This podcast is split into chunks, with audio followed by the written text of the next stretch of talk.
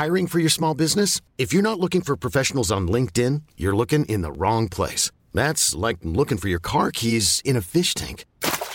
LinkedIn helps you hire professionals you can't find anywhere else, even those who aren't actively searching for a new job but might be open to the perfect role. In a given month, over 70% of LinkedIn users don't even visit other leading job sites. So start looking in the right place. With LinkedIn, you can hire professionals like a professional. Post your free job on linkedin.com slash achieve today. Life is full of awesome what ifs, and some not so much, like unexpected medical costs. That's why United Healthcare provides Health Protector Guard fixed indemnity insurance plans to supplement your primary plan and help manage out of pocket costs. Learn more at uh1.com. Hi, I'm Daniel, founder of Pretty Litter. Did you know cats tend to hide symptoms of sickness and pain? I learned this the hard way after losing my cat, Gingy. So I created Pretty Litter, a health monitoring litter that helps detect early signs of illness by changing colors, saving you money and potentially your cat's life. Pretty Litter is veterinarian developed, and it's the easiest way to keep tabs on your fur baby's health right at home. Go to prettylitter.com and use code ACAST for 20% off your first order and a free cat toy. Terms and conditions apply. See site for details.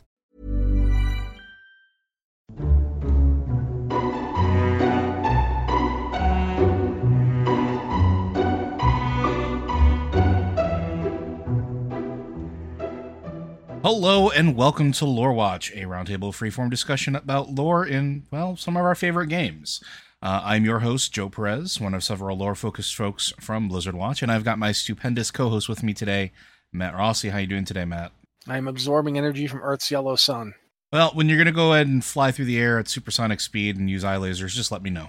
Oh, you'll know. you'll all know. Well, today we are going to be doing some more questions from you, our wonderful listeners out there. Uh, and if you do have questions for this or any of our other podcasts, that includes the Blizzard Watch podcast or our brand new monthly podcast, Tavern Watch, which focuses mainly on tabletop role playing games uh, and the realm therein, uh, you can go ahead and send those into podcast at blizzardwatch.com, uh, as well as on our Discord channel. If you are a Patreon subscriber, you have a Patreon Q and supporter question section. Uh, you can ask them there. Several of these actually did come from there. Uh, and if you don't have Patreon, don't want to do the email, but you still want to do Discord, we do have one set aside for Q and podcast questions. All we ask is that you specify which show it's for. Uh, and uh, otherwise, Matt and I, we kind of get into a wrestling match, and my back hurts. I don't want to wrestle much anymore. So. Yeah, and, and you know, I I I was actually good at wrestling. yeah, I don't want to. I don't want to. Matt, Matt's also got reach on me, which doesn't help. Well, no, I mean I'm serious here. I actually won like a. I think I won the freshman states the year I I wrestled. Oh, Um, I was actually pretty good. That wasn't a joke. I mean, you you may be good too. I don't know, uh, but I was. I, I was sincerely a good wrestler. Well, one day we will have an episode about the lore of Matt and Joe, but today we're going to talk about some questions that you folks have for us. And our first one is going to start off with some Diablo questions. Uh, if you have not noticed this weekend, the beta for the Diablo 2 Resurrected uh, came out. Several of us have been playing it.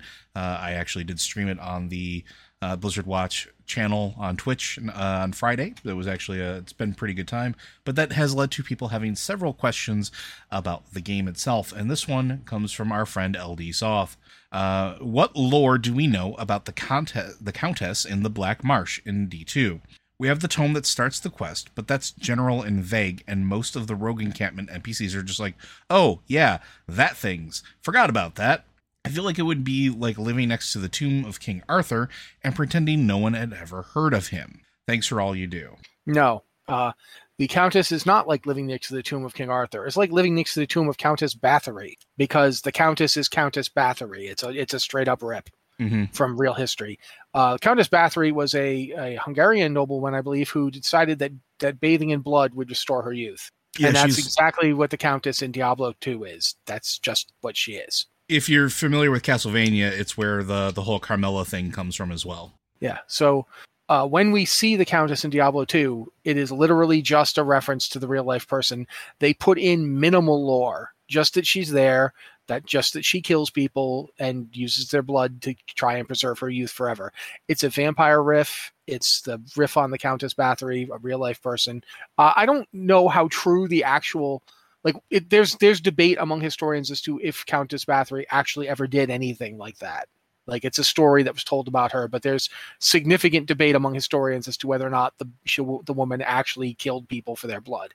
But it is the story. It became folklore. It became kind of mythologized. It that's what it is in Diablo 2. It's literally just a reference to that. However, she pops up again in Diablo Immortal. So if you're wondering what happened to her after that, six years after you kill her in Diablo 2, a cult of blood worshipping lunatics bring her back by sacrificing an entire town. I mean, And- feels sort of rather fitting that blood blood worshipping lunatics de- decided to bring up the blood countess. Yeah, yeah, absolutely. But um, they use one of the the shards of the World Stone uh, to do it because you know remember at the end of Diablo two, uh, spoilers for a game that came out in two thousand. Um, at the end of Diablo two, uh, the the Lord of Destruction expansion, Tyrael blows up the World Stone because Baal has infected it with demonic essence, and thus it's going to transform all of Sanctuary into a tainted, hellish abomination, and where all the, the people will be servants to the Prime Evils, and thus useful for the war against heaven. He decides, I don't want that, so he destroys the World Stone, freeing us, but causing shards of the World Stone to rain down over the entire world of Sanctuary. Uh, somebody gets a piece of it and uses it in a ritual that kills literally everybody in a town called Blackstone to raise her from the dead. But it's not enough. She's not. She doesn't come back all the way. She comes back as a monstrosity, and thus she needs even more blood. So that's your job in Diablo Immortal is to go kill her again for good. Let's get her down this time for sure. Um, so yeah, she, that that's there's no. She was a uh, she was a noblewoman in Khanduras. She decided that she didn't want to get old because it it's it, it's not good. Uh, as someone who got old, I can understand her point. She's bathes in blood, uh, so she doesn't. She like literally bathes in the blood of hundred virgins in the game, but they bury her alive because they're like, oh, we don't like it that you've killed hundred of our virgins, and we want you to stop murdering people. So they bury her alive, and that's when you go to the you go to the tomb. She's some kind of monstrosity, and you kill her. Maybe she's a vampire, but it's never really clear. But then she comes back, and, and we're going to see her again in Diablo Immortal. When we, I assume, presumably, we will kill her again. There's not much lore than much more lore to her than that. Now, as far as the actual meat of the question, I think is the idea of how can people in a world like this not know if such a creature exists? I, I in this world, Yeah, I was gonna say. I think I think people have this uh, uh, idealistic idea of how the world in Diablo Two was for some reason, but like it is a very dark and fractured world. That is sort of its entire purpose. It is grim dark. That's what it is supposed to be. Pockets of humanity don't necessarily communicate with each other very very well. Oral tradition is uh, the thing, which is why like you have people like Deckard Cain and and folks that like gather the lore and try to put them in books or try to record them and try to keep them alive. But you also have tons of these powerful people that in groups that exist that try to keep all of their secrets well secret they don't want to share because there's demonic corruption there's been crusades uh, there's been all sorts of like campaigns to like stamp out perceived uh, you know, corruption or infec- infection of, of demonic presence. Like these are core tenets of Diablo and Diablo 2. And it even starts with, you know, in the very first cinematic of Diablo 2, when you are watching the uh, the the person in the robe go and, and speak with the person, uh, Mar- Marius, I think it is, um, in the Marius, yeah. Marius in the insane asylum, and he's talking about him. You know, oh yes, the Dark Wanderer came and this is what happened. But even then, like the den before the Dark Wanderer shows up, it's not a happy place. These are people doing drugs and drinking to escape the harsh realities of their world. So stories about a person that may or may not be like dipping themselves into like virgin's blood, it's just kind of the norm. Like I hate to say it, but like that's not even the worst thing that's happened in this world. And so Well, also, I. I wanted to point this out. The Countess was entombed hundreds of years before the, the game. Mhm. It wasn't like recently. Uh, have you ever heard of, of Herman Webster Mudgett I have not. about Dr. Henry Howard Holmes? Oh yeah, yeah, yeah. Who was he? Holmes was a serial murderer, wasn't he? Yes. Do you know where his house in Chicago was? Uh, I There's lots of people live in Chicago. Do you know where? Like, it- I don't know do where specifically house- where it is. No, but I've again, even in portrayals of of that story, they don't tell you Yeah. exactly where it is. It's just a thing that Now, it was there. Right? We li- we live in a mass media culture where there is literally like I'm sure you heard about it on like a documentary or from some TV show talking about murderers or some book about murderers, right? Mhm. Yeah, absolutely. The people in Diablo do not have any of that. There is Yeah. no network you could just turn on and be like, you know, here's the thing about serial killers. And keep in mind, Mudgett only died in 1896. That's only a little more than like 120 something years. And he killed 27 people in his murder house. hmm Like, to the point where there's places in Chicago called the Murder Castle. Yeah. Because the you know That was what his house was referred to as the murder Yeah. castle with all the traps and everything else. yeah he was not besides being a serial killer he was also a con artist and a trigamist the subject of more than 50 lawsuits in chicago alone like this this was a seriously you know and he's a footnote that joe joe and i know about because we like obscure trivia hmm and you could go to chicago you could go right to the neighborhood where he lived and you wouldn't know anything about him. It's not like people talk about it. It's like why is this guy important? So uh, oh yeah okay that murder house we know about that. People move on. Life life Well- moves on. It's not these people that you talk to when you get the quest sure they kind of know about the place but They're more focused on survival. They're not worried about a hundred year old tale, right? yeah day, days your daily life even in a place that isn't as horrible as sanctuary um you know chicago has its problems but there's no demons actually erupting out of the ground it's just stuff moves on time moves on sure you know here's another example you mentioned king arthur you have no idea where king arthur lived And all Or we know is all we know is all we know is stories, right? We don't know how Yeah. accurate any of that is. Oh there's a ton of debate about how accurate it may or may not be absolutely. there's some historians think there was a figure who inspired the Arthur tales. Some people think that they know who it was. Uh, other people think no, couldn't be that guy. It th- and that's like you know that's a couple thousand years ago. That's like less than two thousand years ago because it was it would have been around 8400 8500 That's 1500 years ago. There's stuff is forgotten, stuff is lost. People don't pay attention to it. There, you know, as Joe pointed out, you, you, you're living in a world where you know towns vanish because demons ate everybody. Yeah, uh, it's not that big. A, it's not this this countess who isn't even killing anybody at the moment. Sure, it's a creepy story, but you know, come on. Yeah, and I mean, Oh, and, yeah. th- and think about the rogue encampment in particular too, right? Like when you go back and you ask about it in the rogue encampment, it's an encampment; it's not a city. Uh, also, like you walk outside of that encampment, there's carvers, there's uh, fallen, there's undead, there's all sorts of like sh- shambling creatures. Goatmen are not too far away. Like it is not a place where you have the the time and luxury to worry about something that may or may not actually be there. You have clear and present danger in front of you that you need to respond to. And that's one of the things about Diablo that that I think you always have to keep in mind whenever you're you're on any of those quests is that world is filled with so many immediate threats. And when Diablo 4 comes out, I have a feeling it's going to be much the same because the world is even worse place than it was when we left it in 3, right? So they have things that they need to worry about.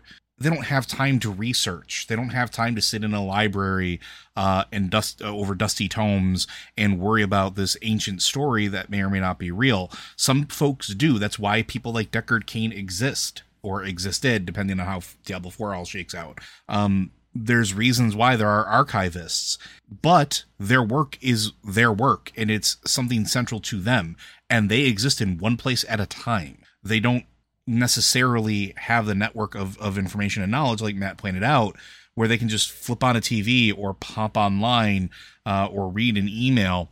Everything is all news travels by people literally traveling and carrying news with them, and that news may get distorted based on how it's being delivered. Uh, they may also just not want to share that news. We don't know what's ha- like. The best example I give is we don't know what's happening in the Skovos Isles. There's definitely stuff happening there. There's definitely newsworthy stuff happening there. 100%. We know that much. We just don't know what. Nobody's telling us. Nobody's coming going out of their way to send messengers uh, over the seas back to the mainland to spread the word of what's happening there. Hell, the Amazons weren't even visible in in Diablo 3. They weren't there.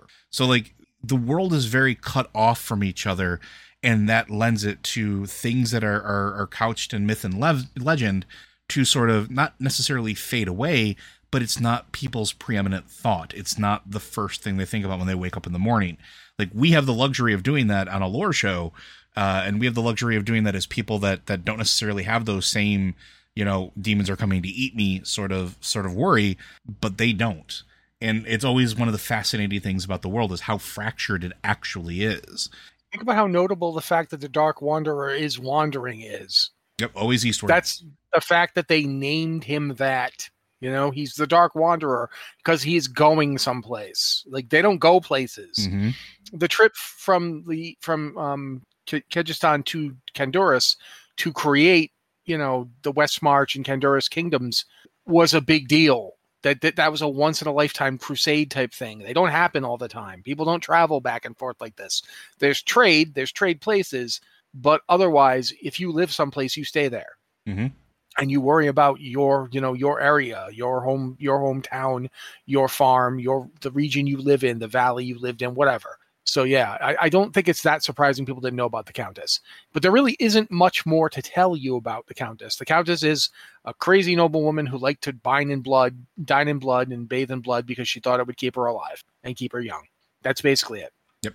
Our next question comes from our good friend Vertigree. Uh, question for either podcast. Well, I stole it for here because, haha, does Illidan sleep?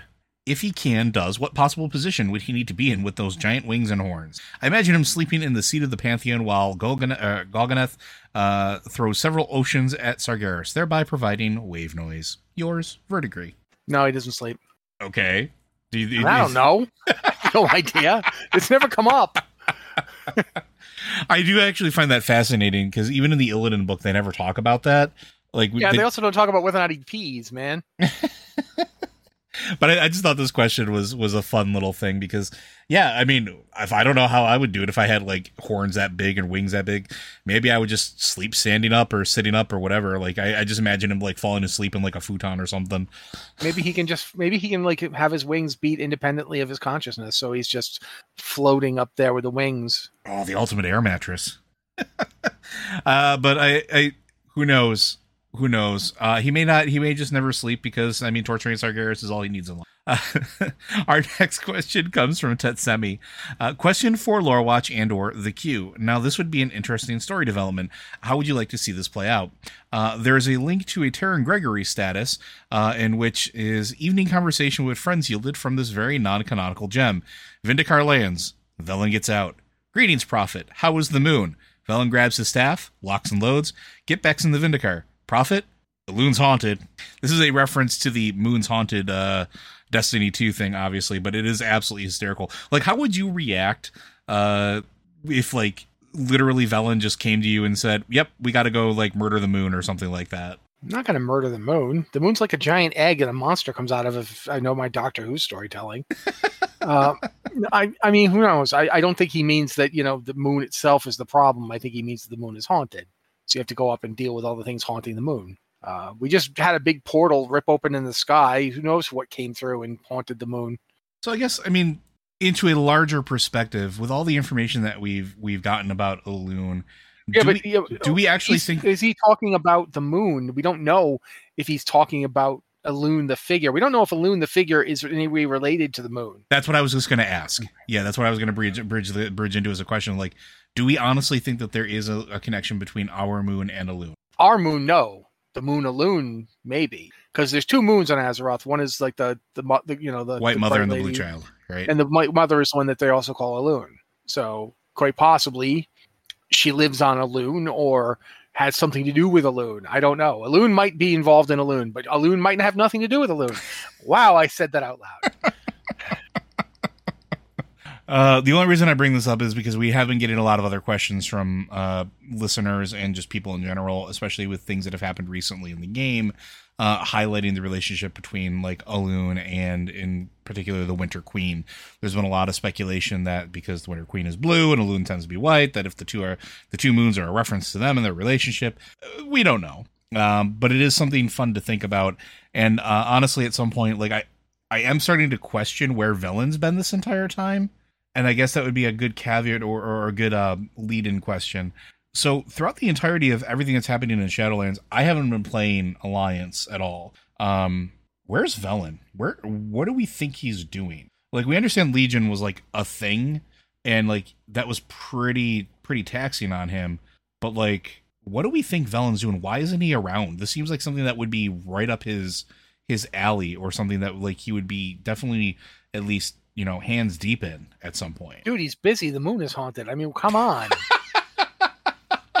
Moving away from that, do you have do you have any any uh, any ideas or speculation that you'd like to put put forth? I no, I don't know where he is. Um, honestly, I find myself wondering if he's not trying to figure out what to do with himself. I mean, the Legion and the fate of his world was a big deal. It's he got to go back to Argus. He got to see what happened to the world. But now, like when, when at the end, like we, we left Argus in a hurry. Like we were chasing after Sargeras. We went through the portal to try and you know escape while they were pulling him into the seat of the Pantheon. They didn't get to go back to Argus. They they had to like immediately leave, and that's the last time Elune left left Illidan there, and we booked it out. And he saw the sword wound on the planet, and that's that's it. That's he didn't get to go back to Argus. He didn't get to reconnect with those people that he had just reconnected with, the ones that blamed him for leaving them. He didn't get to do anything about that situation. And now, like he's, you know, the portal to, to Argus is gone. I find myself wondering if if he's not trying to figure out a way to get back there. Now that the Legion's been dealt with, he might want to reclaim his homeworld. Yeah. He might want to fix what happened to Argus. I don't know. Uh, there's been nothing. There, he has not made an appearance that I can think of. Like he has not shown up. They have not seen him. He's not mentioned in like you know the the the peace that was supposedly found between the alliance and the horde. I don't think he has any lines. And he wasn't and he wasn't there at the the top of like uh, Icecrown Citadel either. Like No, when he we were not. when we were doing the uh the opening of the portal to take us into the Shadowlands via the the Helm of Domination shards, Velen wasn't there at all. No, he doesn't even make any appearances aside from taking in refugees from from uh, Teldrassil. We don't see or hear anything from the Draenei uh, in in Battle for Azeroth. There's no specific Draenei response to it or force involved in it. That, that's basically they they have not been they've been effectively a non-presence, especially Velen. Yeah, and I also find that very I don't want to say telling, but worrisome when you start to factor in that like everything that's happening with Anduin and the fact that at least we can travel between the Shadowlands and uh, Azeroth pretty freely. You figure word would have gotten to him that hey, Anduin's you know been taken over by this horrible cosmic entity. Uh, is possibly going to blow up Tyrande. Um, you know, the light is being used as a weapon in Revendreth. Uh, and Well, you know, we're kind of that's one of the weird things about this us communicating back with Azeroth stuff. It's never been fully explained to me. Uh, how what do they know back there? How how mhm. how fast is the news going? Like, do, do does the average person in Stormwind know that their king is currently the servant of a entity that wants to destroy existence? Um, does does you know does Genn know that? Does uh, know that? Genn and Turalyon are the ones running the country. Are they aware that the person that they're holding onto the seat for is currently, you know, a, a, a puppet in the hands of a like a dark figure who wants to destroy existence? I mean, hard to say. I mean, we don't really know how much the people know. Clearly, news got back to Taelia, and she managed to get across into the Shadowlands. But has anybody been seen leaving the Shadowlands and that and then that's coming a- back? aside from the Maw Walker, I don't think anybody has, and that I think is also another interesting point. Like, Like how if, if they get people if people can't leave the Shadowlands again, I mean the portal is there, but like you know, we know the portal's there because we see it get made. But our people like we haven't seen anybody come through, talk to us, leave, and then come back. We haven't like heard like well, I went back and informed everyone of what's going on. I don't think that's actually happened. No, it hasn't. So uh, so we don't know how long has passed on Azeroth. yeah, and I think Like that's, Taelia, Taelia might have shown up because she was looking to talk to Bolvar, not because she heard anything.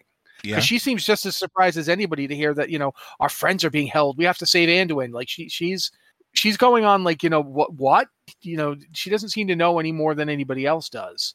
Yeah, so I don't know. I, I really don't. And the only entities we know that have like successfully moved between like the Shadowlands and back to Azeroth are literally the Maw Walkers because we've taken broker portals. We've we've gone through uh, portals. Yeah, we went. I went and talked to uh, as as Shara, not Ashara. Um, Alex Alexstrasza. You Yeah. go to talk to Alexstrasza at one point. Yeah. and it, it's it's fascinating because like yeah you like you said like they never go back like we don't see and we don't see reinforcements coming back through either and i wonder if that's purposeful. I wonder if that's because they realize that going back is a, a horribly huge effort. The only ones we see really uh, lending anything are the ebon blade which has been established that they can travel between the worlds. Plus, Um, the Ebon Blade, the Ebon Blade comes through with with Bolvar. yes. Um, but they don't like when we when they come through they seem to have completely given up on like the guys who went through into the maw. And it's we we're the ones who go free like Darion and so forth. And they're We're the the ones, ones- that and they're the ones that are able to establish the portal back to Azeroth that we can use is the Ebon Blade. Is that them? I don't remember if it was them or if it was the. I don't remember who did it, but okay, yeah, that makes sense. But yeah, it's like it's one of those things. Like up until they show up, you know, I don't know how many people have gone through. I don't know how much time is passing because we keep hearing that time doesn't really exist in the Shadowlands, that it's a concept of mortality. But that means that you know we could be doing all this stuff in the Shadowlands, and then we could go back and like almost no time has passed. Like we have no idea. Like when we go through and tell Alexstrasza what's going on, and then go back to the Shadowlands, for all we know, we just told her that, and and then t- you know nothing that happens in the in the Shadowlands. We could go back through and she'd be like, "Yeah, you told me five minutes ago." We were like, "Look, we've been there for a year and a half. hmm Like we have no idea. We we don't know what's going on with that. So it does. I'd like to know more. I'd like to see more, but I I don't know. Yeah, and I think that's one of the things that I've been looking forward to is uh, the sort of like effect or or what happens as a result of what's happening with us in the Shadowlands, like what happens back on Azeroth. And I want to see a little bit more about that. And I understand that we've had more pressing things to sort of worry about with um, for reforging the sigils and going after the jailer and now bringing down Sylvanas and doing all of that and trying to to figure out a way to keep him from accomplishing whatever his goals are. But I would also like to have something that talks about what's happening back home because there is a lot of things like that I just want to know about. How are uh how's the horde dealing with the aftermath of uh well now Saurfang dying, Thrall being picked up and carried into and Bane uh being picked up and carried into uh the Shadowlands, not returning. Uh how is the council holding up? How are how is the the Are- aftermath of the betrayal from Battle for Azeroth, all that I, other stuff. I got I got one for you. Are there any trolls who are just minding their own business, talking to the Loa, and suddenly Vol'jin steps out and goes, "Hi, yeah. Like, like Vol'jin's a god now, guys. What the f?" you are, we are we are literally hatching him from an egg. I think at this point he's in an egg, uh, being reborn as a Loa to go back to Azeroth. Like, how's that going to play out? How wh- you're sitting there in your your Zandalari troll and you're playing, you're praying to Rezan, and you're expecting a Tyrannosaurus Rex to come out, and it's not a Tyrannosaurus Rex, but it's Vol'jin going, "Hey, what's oh up? Oh no! Oh oh no! Oh, this would be so good. Go for it." It's a Tyrannosaurus Rex with Vol'jin's hair and tusks. That's his new form. He's a T Rex with uh, tusks and a big haircut. A Vol'jinosaurus Rex. Yes, yes. it's perfect. Well, I think I have the name of this episode for this week. Uh, but yeah, no, but there- there's all sorts of Oh, stuff. Hey, Mon, what you doing? Ah! What? You're- What? Wait, what? Who are you? Um, it's me, Vol'jin. Why are you a dinosaur? Weren't you expecting a dinosaur? I could have just showed up in myself. oh, right. Good point. I think I, I think I peed myself. What is up with you? Oh, I'm you know I'm I'm your new Loa. But I'm know- the Loa of Kings now. Me, Vol'jin. What? How did that happen? Oh, it's a long story. You remember that Maw Walker fella? Yeah, and I keep forgetting is that a Horde or Alliance. Doesn't matter. Anyway, they helped me out. Now I'm the Loa of Kings. Spread that around to all the Zandalari that I have previously been killing in my opposition of their attempt to rule the world. Yeah. Does Vol'jin like he died before they joined the Horde? Does he know they joined the Horde? I guess he does. no, he does. He met what he met Talanji. He yeah. did. He yeah. He interact. He's interacted with Talanji, and we that was that was established during Battle for Azeroth. Is both factions essentially, uh, regard whatever your respective um well respective perspective is, found the urn and were tasked with bringing the urn to a, the the very specific place, and then find out like all those interactions. So like we know both factions know that he's he's dead, but not really because you interact with him.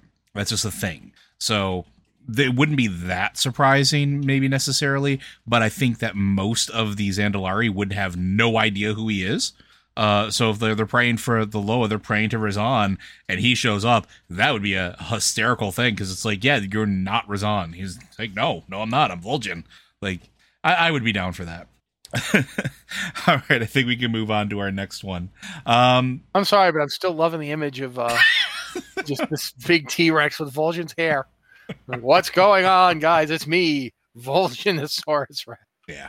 Um, our next one uh, is from uh, J- I think it's Jonah Dewar. Uh, it's why would demons in the Burning Crusade be casting holy spells? Can all beings cast all magics, but instead specialize in their natural magics, as evidenced by Druid casting Arcane and Khadgar using a modified pre-spell? Can demons command the light? We've seen some instances of where the at least the Nathrezim have definitely been able to call upon the light or at least show that they are. The question though, like in some of them, is whether or not they actually are doing it or whether they're just using their powers of illusion and in sort of um, basically mind bending abilities to display that they're using light but aren't actually using light. Um, but we do know that they apparently can because there is a Nathrezim that is I can't Lothraxion. That's his name, right? Yes, Lothraxion. Although we know he's meant he might be the the infiltrator mentioned in that whole thing, but yeah, yeah, it's Lothraxion. But it seems like he's suffused with the light, or at least gives off enough of it that other paladins uh, feel like he's got the light at his command.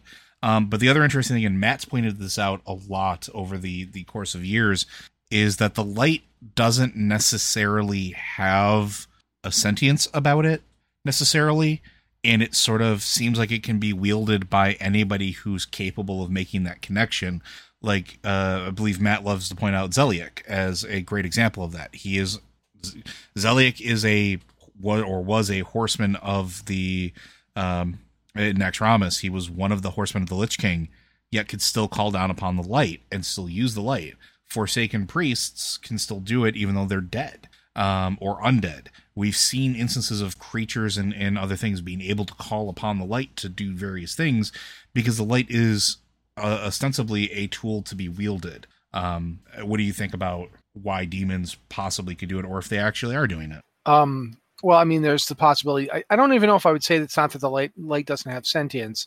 It's that we don't understand the light or how it thinks or how it feels or if it thinks or feels. It's very hard to make judgments on a mortal scale of entities that might have transcended existence and that certainly exist outside of our universe. Uh, the light definitely seems to be willing to be used in ways that would be offensive to us. Like it was totally, it, the light had no problem with Xe'ra using it to like force Illidan into becoming some pure paragon of it. It did not care in the slightest. It, it did not oppose her. It did not stop her. Illidan stopped her. She she was going to do it she was going to turn him into a like the perfect weapon of the light that she believed he was destined to be and that's there's that whole idea that the the the void the shadow sees a thousand truths anything is possible the void the light sees one truth. One thing is true. One thing is what you're supposed to have. There's supposed to be one true thing and nothing else can be true. It's it's rigid and doctrinarian. It's not flexible. It, it illuminates and illuminating reveals the truth. So I think that if is a demon using a holy spell, it might be. It might be doing so because it knows how to channel the light to that purpose, or it might just be that it's a game mechanic. Like the demon is using the fel to do something roughly akin to healing via chaos, but it's you know the game has mechanics, and one of those mechanics is that there it, you know, healing spell is a holy spell. Um, which is not necessarily true even in game mechanics because shadow priests yeah, have shadow mend. Exactly but it might be that. It, might be something as simple as, like you mentioned, Zeliek. Zeliek could control the light even though he was undead and it was destroying him. He could absolutely do it. The light did what he told it to do, not mm-hmm. what it wanted to do. The light might not, the light itself as a force might have an opinion and a will, but as it enters our world, it becomes a power source and it can be used for whatever you believe in hard enough. And it's it's not up to the light to make those decisions. It, it, who knows? Uh, this is something I'd love to see explored more. I'd love to see there be like a, a discussion of it by you know characters who would know. I would like to actually see the light and the void become. I, I don't know if I want the cosmic war everyone keeps saying they want. I don't know if I want like a full on light void fighting each other expansion, but I would like to see a more nuanced take on how the light works and and who can wield it and why because there have been like like Joe pointed out, all the stuff you pointed out is accurate. There have been Forsaken using it. There have been undead. Uh, there's been a lot of people using the light for a lot of reasons that may not be all that great. Mm-hmm. Uh, the Scarlet Crusade, oh, many yeah. of people in that can use the light, and they're fanatics who murder people, people who have nothing to do with what they're upset about. So yeah, I would. I'm I I think that it is something that the, that could be more explored. Uh, and Lothraxion certainly, even if Lothraxion is a sleeper agent infiltrating the light on behalf of the Nathrezim, he is using the light. He's using it. He's not faking it. Like he's surrounded by too many people. Yeah, to like, be faking it. They would know that. Like I, one would assume that they would know that especially somebody as, even if even if you're you're going to say that well he's an Nathrezim they're inherently deceptive he could fool people he couldn't fool all of them all the time. Yeah. He has he spent like a thousand years on a ship with a naaru and a whole bunch of paladins. He would have got caught sooner or later. And not only that, like somebody as suspicious as Ellaria was, come on. Like if he, he was doing something like weird, she'd know. And I think she was skeptical at first to begin with. So like she was definitely watching him.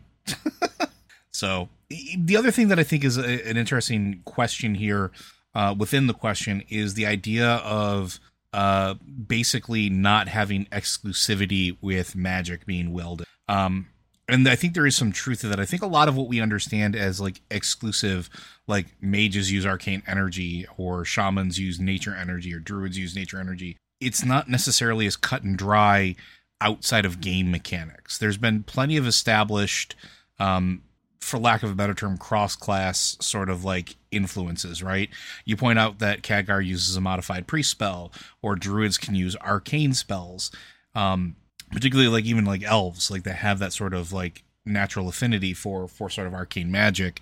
Uh, I think that anybody can wield any magic as long as they study hard enough or have the natural inclination. And I think it speaks more to understanding of how the fundamentals of magic work for those people more than anything else. I don't think that just because you're a druid that you can never become somebody capable of casting like an arcane bolt uh, or vice versa. There's night elves in general right? Like their society was very divided between it. Doesn't mean that they couldn't do the other side of it. They just had people that were like high arcane mages and then others that were like nah we're gonna be over here in nature land. we saw what happened. But they started as people that were capable of basically doing insane arcane feats. Um, look at the uh, why can't i remember the name of them now? The um in, in nighthold um nightborne like they could theoretically branch out into other magics quite easily because they have that level of understanding but they were primarily an arcane society. So I think when you start talking about the actual like story of how magic works, it becomes a little more blurred and nuanced as opposed to just pure game mechanics where everything is divided into neat little columns. So, you know, story wise, you could see Khadgar understand, oh, that's how priests do this. Maybe I could do something similar and then do something similar. Um, I, I, I think that there's room for that.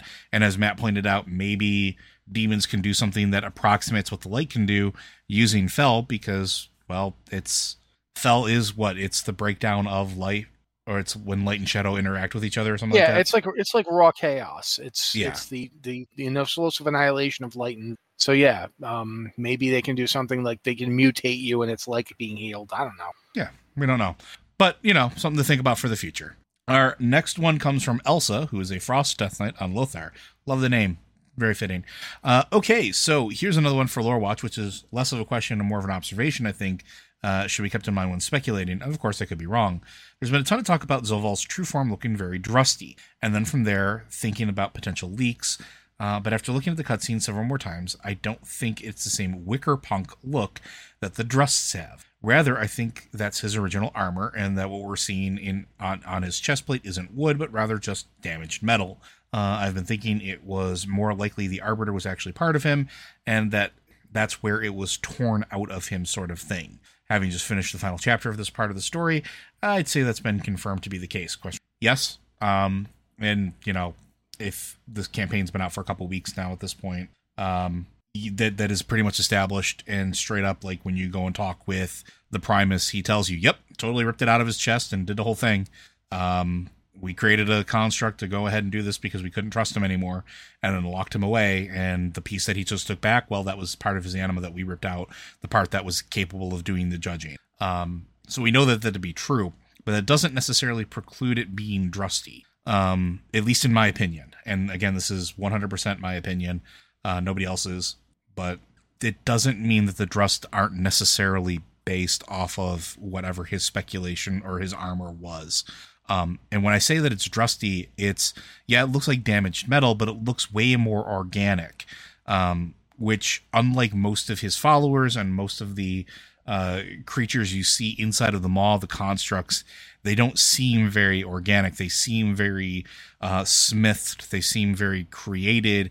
Uh, even when you're going through the Sanctum of Domination, everything has a very crafted feel to it. But when he gets his piece back, it feels incredibly organic. And I'm pretty sure that that was intentional. They could just have him wearing armor, but it doesn't look like armor. It looks like him, like it's growing forth from him. Okay. I've been thinking about this for a while. And I think I know what you're talking about. I'm going to show you a picture of something.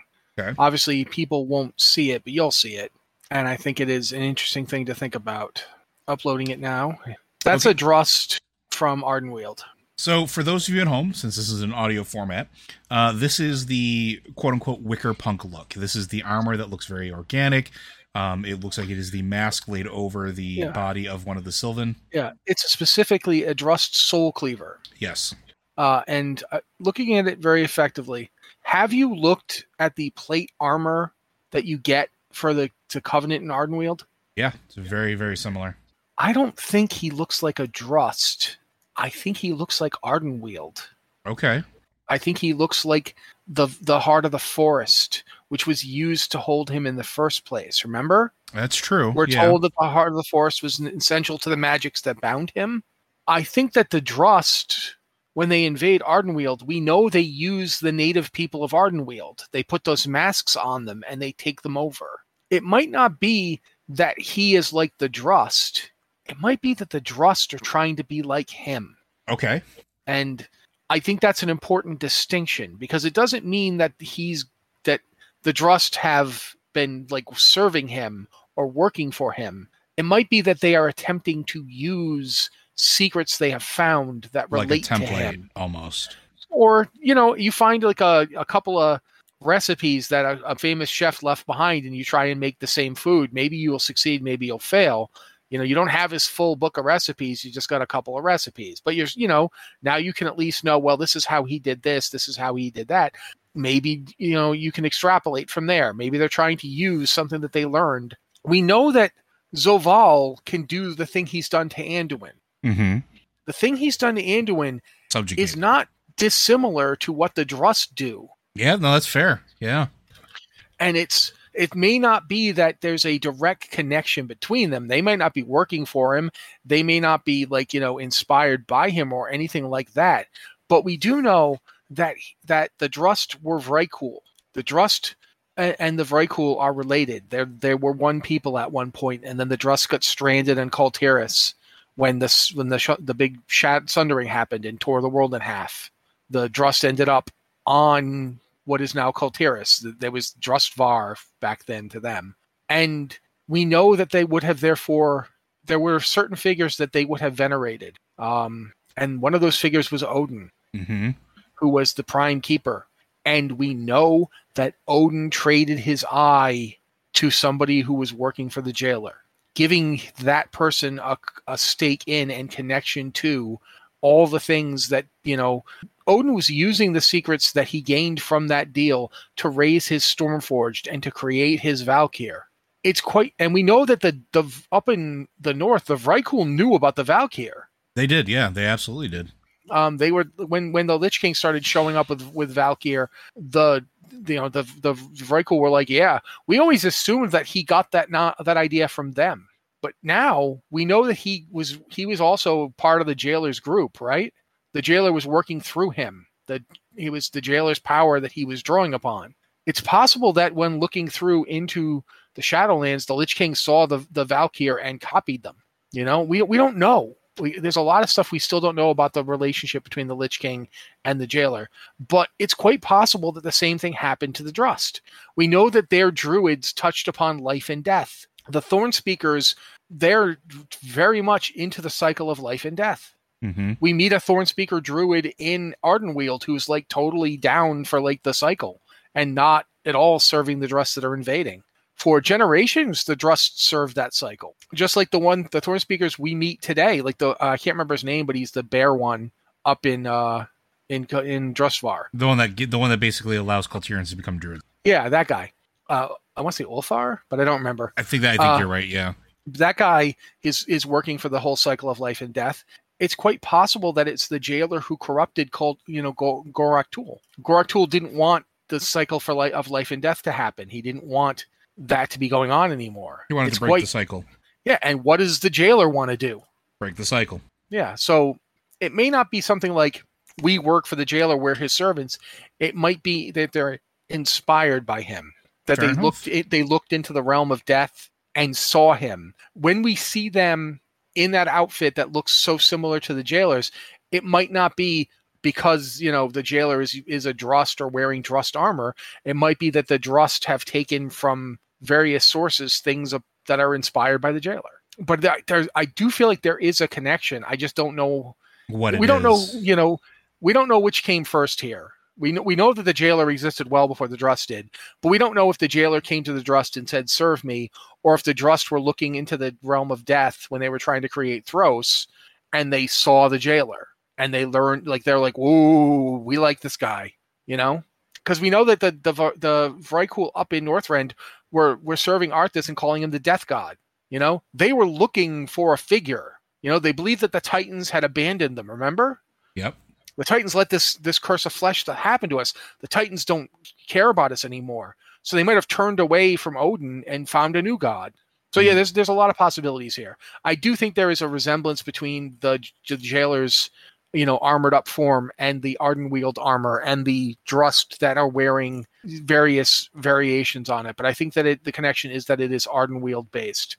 I like that actually. I think that is a very good, uh, a very good thing that I had not considered. So cool, and hopefully we'll find out some more about that because I feel like Yeah, I definitely feel like aren't we should. Yeah, we definitely need to see more of the Drust coming up. All right. Uh, we have one more question left here for today, uh, and this is going to be from Delos, who's a Blood Elf Warlock on the Shattered Sun Blades Edge realm. Uh, so these are based around the Grimoire of the Shadowlands that came out, and particularly some of the stuff around the cover of it. Um, these questions also come with a highlight of the cover from the Grimoire of Shadowlands, where Torghast is visible, visibly layered beneath Oribos. Uh, if you haven't seen the cover of it, the dust jacket for it is semi-transparent, which is odd for most books when they come out. Um, most of them are solid pieces, basically meant to protect the the undercoating. But in here, it seems like a deliberate choice or art choice that are possibly play into this. So the questions here are: the arbiter was just an er- the observations, I should say. The arbiter was just an anima construct made from part of the jailer that was in charge of judging souls. We have confirmation of that. We know that that's part of the latest campaign. Uh, we did have a theory uh, that the Maw was initially effectively all of the original Shadowlands and is showing clear decay from whatever it once was. Oribos, for all that it's the Eternal City, is pretty obviously a constructed and almost sterile place before the Maw Walker has arrived. The operation of the place was very mechanical and artificial. Uh, the art design of the cover of the grimoire is clearly not accidental, implying that some form of connection between Torghast and Oribos. What do you think is being said or implied by all of this combined? Given that you don't know all the specifics yet, because the story is still unfolding, wild speculation is both allowed and encouraged. Thanks again for the great podcast. Um, the sterile comment actually kind of got me thinking, and I think there's some there's a lot of truth to that too. We've always talked about that Oribos felt very constructed or very intentional, and that it might not necessarily have been the original piece that was there. But when you get there, there's nothing but constructs and brokers there. And the constructs, essentially the the caretakers, uh, they're very clinical, very programmed in how they tend to things. They have very specific functions. They follow those functions, and that's it. The brokers are sort of like the uh, odd thing out. They don't necessarily follow any specific thing, and the attendants are not necessarily happy that they're there, but they don't have any directives to kick them out either. And it seems like the brokers are kind of sitting there or squatting there on sort of a technicality because, again, the attendants were never given explicit instructions to remove people from Oribos.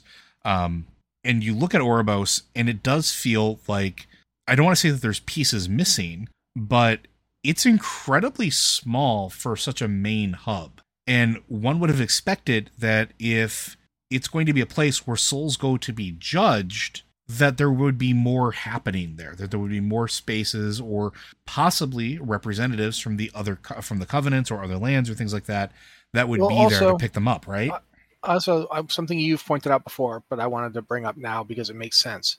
Why, when the arbiter goes down, does the soul flow that starts in Oribos mm-hmm default to the Maw, and specifically to Torghast? mm-hmm Like that's not a design you would expect. You don't. You would not think that if you are judging souls to decide where they should go, and one of those destinations is the garbage pit disposal prison where only the worst souls go, that that would be the default setting. Like, oops, oops, the controller is out. Everyone goes to hell. I, it's like, yeah yeah yeah why would that be your default? Why not? Why wouldn't you default to Revendreth, where it's where people go to be punished for their sins? At least if once they got to Revendreth, most people probably got something they could be punished for. Maybe they don't really deserve it, but you know, it's it's at least well, you coveted chocolate cake, but we'll purify you of that, and then you can go wherever you want. Okay, I really regret that. Zoop, that wasn't much anima, but okay. I guess you're going to, to where do you want to go? Ardenweald? Yeah, sure, fine. Go to Ardenweald. Yeah, that cake was pretty good, though. Up, you're back in the punishment chair.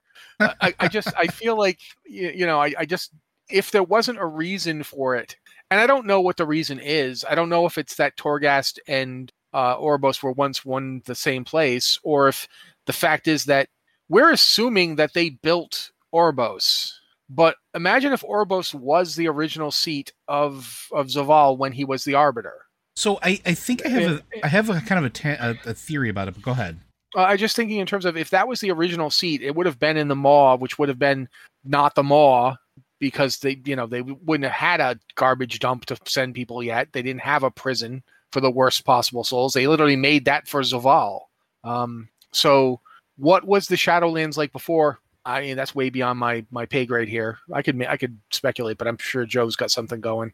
But I do think it's possible that Torghast looks the way it does and acts the way it does not because it was built at the same time or is a part of Oribos, but because it is a mirror of Oribos. i think that's Uh, entirely is- possible Okay, you go. Uh, so I started thinking about this a little bit more, and I'm wondering if Oribos did exist, but not in the same way that we think it is now, right? I'm wondering if it was never intended to be a seat of power or a city in all, and that it was supposed to be a funnel. And that's why everything that comes into the Shadowlands passes through it. It's just a collector. And that collector then takes it down to the sorting room. And that sorting room was originally Torghast, where the seat of power possibly originally was. And Torghast gives you that feeling that it's a it's a huge place. Like the Sanctum of Domination itself is massive. Uh Torghast is a huge and winding place. Why is it set up like that? It's not is so big that you could. There's a chamber just off the front door where you can just handily imprison somebody. Yeah. Yeah, like just and he was big. And then when you and then when- and go into go into Torghast and look down. Like go to the middle and just look down. What does that look like? It looks like again Oribos and sort of like that central chamber. And I'm starting to wonder if Oribos is the leftover bit of a filter that was essentially put in place and then beefed up to take on a role that it was never intended to.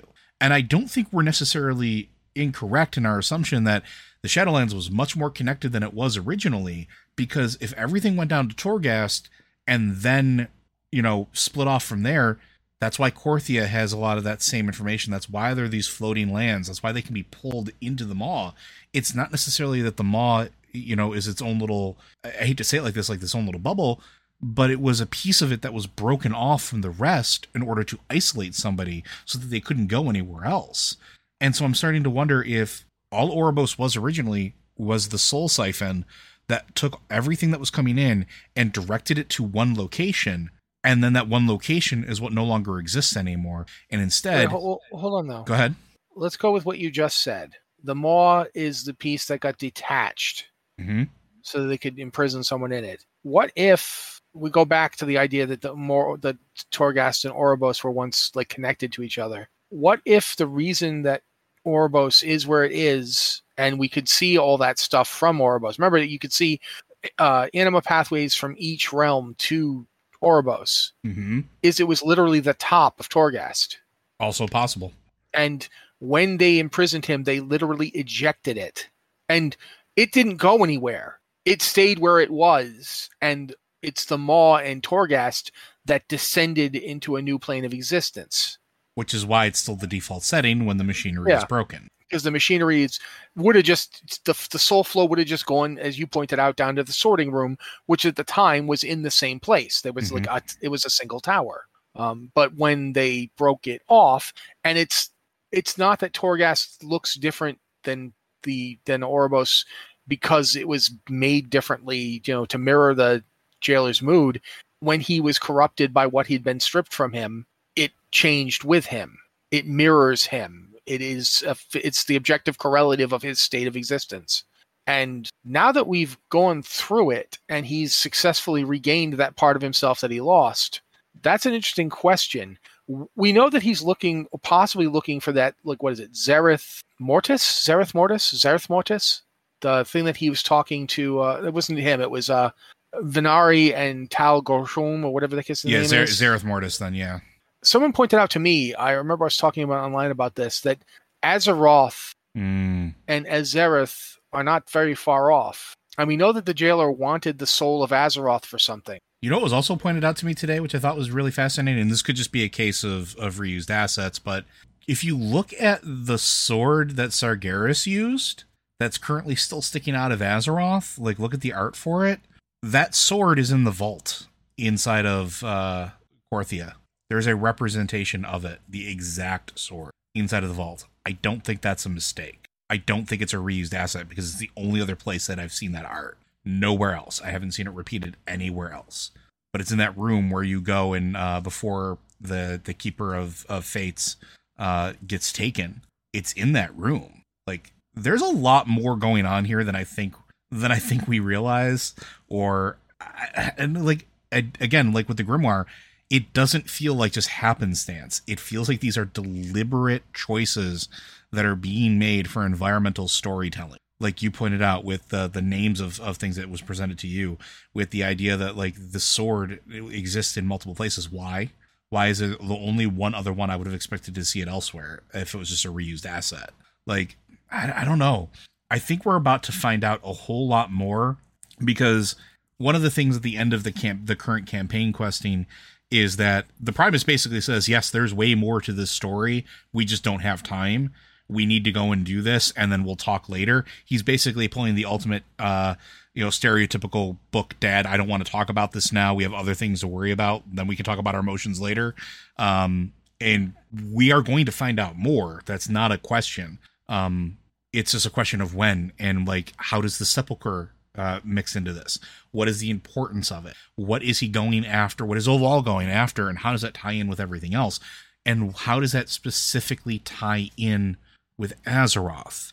Because again, it is repeated. The Primus says he goes for your world, or he comes for your world's soul, and we must stop him. Why is that so important? Why is that so fixated? And to bring it back to a question that I've been asking from Legion is is this something Sargeras knew about? Is this something that he found out about or was twisted in a way thanks to the Nathrezim that led him to be way more interested in Azeroth than would have normally been something he would have been interested in? And is there a reason he didn't want to cleave it? And was it just because he wanted Azeroth to be a champion against the Void, that he wanted it to be part of his family, or did he have an idea of what was going on? What do you think, Matt? Anything in there? I mean, I think there's a lot of interesting questions there, but we don't have anything to go on in terms of it. I do think it's interesting that the Winter Queen calls Elune her sister, Mm-hmm. and there's clearly a relationship there. The Winter Queen also calls the other Eternal ones from the Shadowlands sister and brother, So does the Primus. Primus does that as well. Yeah. and they call Zovaal that. Yeah, brother. Yep. If Elune is a being that the Titans worked with, and we know she is because Elunaria. Sh- not just that the, the tier of Elune is one of the things used to affect the pillars of creation. It's it Mhm. is a pillar of creation. The others were all things created by the titans. If the titans are beings from like the realm of order and we now know the eternal ones kind of perform a similar role in the shadowlands and Elune might be the, like that say in the emerald dream. And we know that both the Shadowlands and the Emerald Dream seem to be places that exist within Azeroth or within the reality of Azeroth. They're not in the realm of death or the realm of life. You know what I mean? They're of those places, but they're not in them. They are in like they're they're they're in a different pocket of reality that's w- within the one that Azeroth itself exists in. Hmm.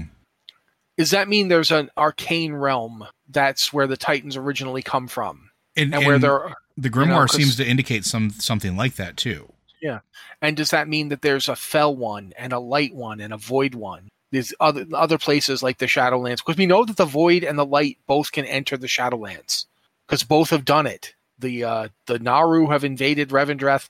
The void attacked Bastion. You know, it's not just the Nathrezim going around the universe playing games with them. Those games can be played right back at them. And the when the naaru came to to Revendreth, they effed the place up. hmm They, They- they, they, laid you know- waste to a place that is still a wasteland. It is Yeah, Mad Max levels of wasteland. So the realm of death is not immune to being interfered with by cosmic forces, and neither are any of these other realms. Like there could be all sorts of stuff happening in any of them. And I just I keep finding myself thinking like, you know, if there's I keep hate I hate going back to Dungeons and Dragons, but I do think it's kind of interesting to think about the way that they've done higher and lower planes of existence. Yeah. And how in this cosmology, like the Grimoire of the Shadowlands basically flips around the worlds on the uh orrery, for lack of a better word. It puts them in different places. I wonder if there's the Titans are kind of like the old gods in the naaru. They're they're a way for beings who who should be dwelling outside of our reality to enter it. hmm Like because we know that the Titans are like blobs of pure arcane power that get thrown into our cosmos, and then worlds get built around them to like hold them like pearls. Why is that? Does our universe attempt to encapsulate them because they're just they're just this raw arcane power? There's too much, and we know what happens when there's all that arcane power but no soul using it mm-hmm. because we got Draenor to look at. A world without a world soul, all this spirit energy generated by living things just goes into that world and it goes off the rails. The other thing that I keep thinking about too, and this comes back with the grimoire, and we're probably going to talk about the grimoire at some point uh, in the in the near future, a little more in depth. But looking at the chart and looking at the original cosmology chart, and like you're saying, like they they have this this really interesting interplay of how they do the higher and lower planes. But I started to think about like maybe, and of course everybody always thinks their, their theories are right and clever. But a w- long, long, long time ago, when Chronicle One first came out, I asked the question of is Azeroth important because it represents a nexus point where it can touch all of the realms? And is that what Zovaal wants? Is that what he needs access to? Is it that he needs Azeroth as a way to get to the arcane plane, to the plane of life, to the plane of death, uh, beyond the Shadowlands, because there is the void plane. Uh, does he need that to invade all of those places? We know that those place, those other places can invade the Shadowlands, so there's definitely a way to get between them. But does he need a central point to stage warfare? And is that how he unmakes the universe? By disrupting how everything touches and interplays with each other to reform it into his own vision of what the universe should be. Again, lots of questions, but I, it's starting to maybe crystallize the point that Azeroth is important, maybe not necessarily because it is a world soul, but because it operates as the place where enough concentrated power exists and all of those other places touch in such a unique way compared to every other world soul that has existed, including with Elune's touch and everything else, that that's why he needs it, so that he can start waging his war in earnest. Let me read something to you. This is from uh, Grimoire of the Shadowlands. One unique trait of the Night Elves is worth particular note. While most of their people's souls are born across the veil as expected, certain Night Elves may also linger in the mortal realm in a soul shape they refer to as a wisp. Mm-hmm. It is this author's opinion that this phenomenon is caused by the soul's intrinsic bonds with the magical nature of its home forest, thus creating a tether that allows the wisp to remain among the living. Though it should be acknowledged, I cannot entirely rule out the interference of Elune, their revered deity, in this matter. As we well know, beings of her origin cannot, under any circumstance, be trusted. Yeah. What do they mean by that? What do they mean by her origin? Do they mean they don't trust them? Like is is this a case of well these people these beings aren't mercantile like us so they can't be trusted because they don't have a predictable motive or is it something else which then like begs the a, question of how does that play into the uh, the aspects of death and the pantheon of death who are ostensibly Elune's brothers and sisters. Yeah it's it's fascinating and and interestingly like it doesn't it ans- it puts up more questions than it answers you know? Does that like what are you talking about? I, I really want to know what he mean what they mean by all of that but it is interesting to think about in terms of what we're just we just talked about. All that to say friends we are probably going to be finding out in the very near future as the campaign in this game marches on because there is still much more content uh, ahead of us uh, so with that, Blizzard Watch is made possible due to the generous contributions at patreon.com slash blizzardwatch. Your continued support means this podcast site and community is able to thrive and grow. Blizzard Watch supporters enjoy exclusive benefits like early access to the podcast, a better chance at having your question answered on our podcast or the queue, and an ads-free site experience. Again, if you have questions for this or any of our other podcasts, be sure to send them into podcast at blizzardwatch.com or one of our various Discord channels. Uh, and if you can support us on Patreon, we do appreciate it. It does make this and other shows possible and allows us to continue and grow and diversify what we cover as a website. And as a reminder, all of us at Blizzard Watch do stand with the employees of Activision Blizzard in demanding change for a better work environment and a better tomorrow.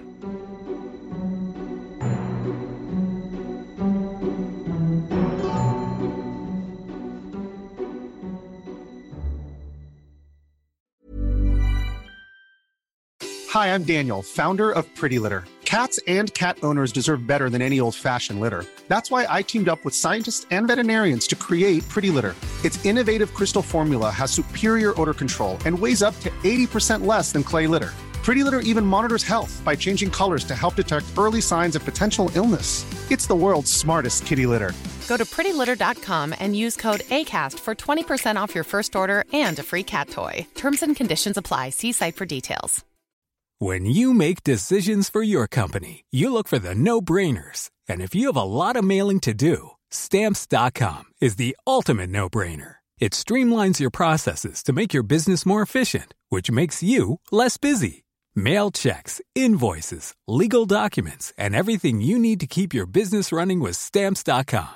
Seamlessly connect with every major marketplace and shopping cart Schedule package pickups and see your cheapest and fastest shipping options from different carriers with rates up to 89% off USPS and UPS rates. And with the Stamps.com mobile app, you can take care of mailing and shipping wherever you are. Make the same no-brainer decision as over 1 million other businesses with Stamps.com. Sign up with Code PROGRAM for a four-week trial, plus free postage and a free digital scale. No long-term commitments or contracts.